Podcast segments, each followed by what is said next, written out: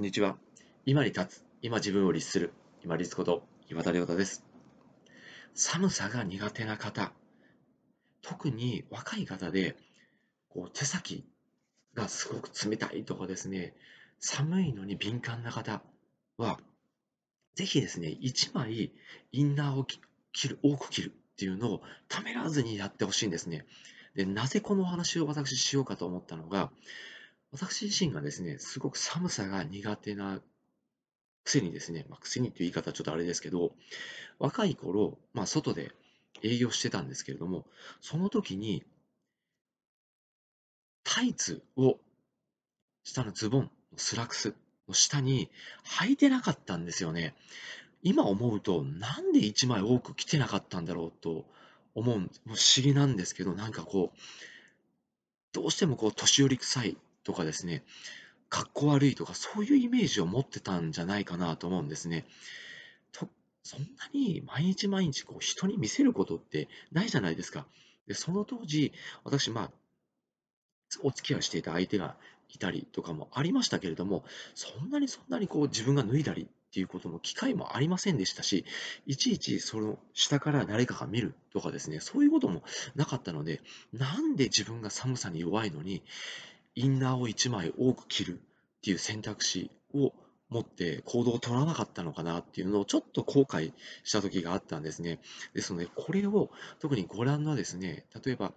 小中高校生の方で自分の寒さが苦手だなって思う方は、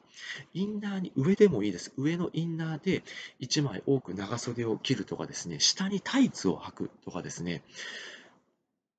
もし、あの、スカートを履かれている方であれば、ハーフでもいいので、ハーフのタイツをちょっと履いてみるとかですね。あとは、カイロを使ってみてください。私、冬はですね、もういろんな各所にカイロを貼ってるんですけども、貼るカイロを筋肉量が多いところ、特にま背中であったりとか、あとは私ですね、本当に寒いところにこうじっとしていなければならないこう作業をするところである場合は、太ももとかにも貼ったりしてますね。で、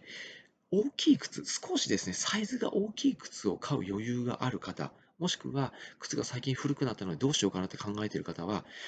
冬用のサイズアップの靴をちょっと安めのものを買ってみてください。そして靴下を2倍履きして、1枚目の次のところにですね、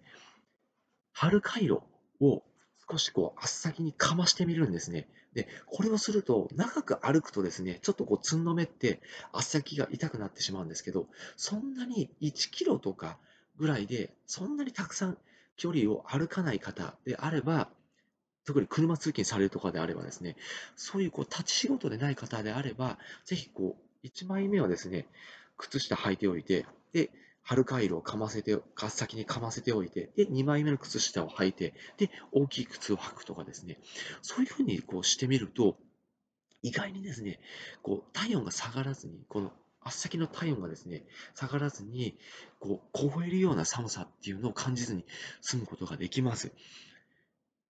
もう本当に寒さって辛いですよね。私、暑さは強くてですね、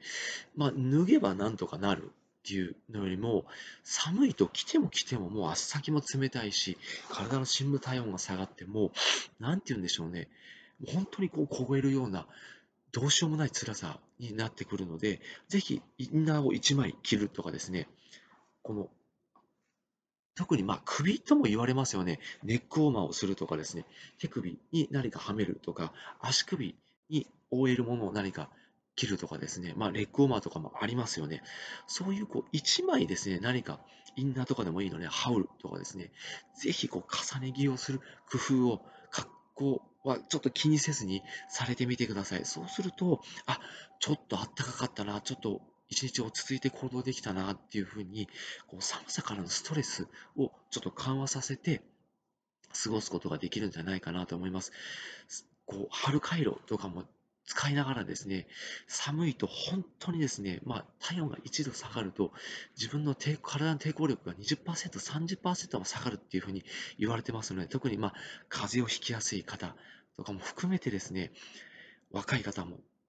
中高年の方も関係なくですね、1枚インナーを切るとかですね、春回路を工夫したりして、ぜひこの寒い時期を私も一緒に乗り切りましょう。本日もご清聴いただきましてありがとうございました。皆様にとって一日良い日となりますように。これにて失礼いたします。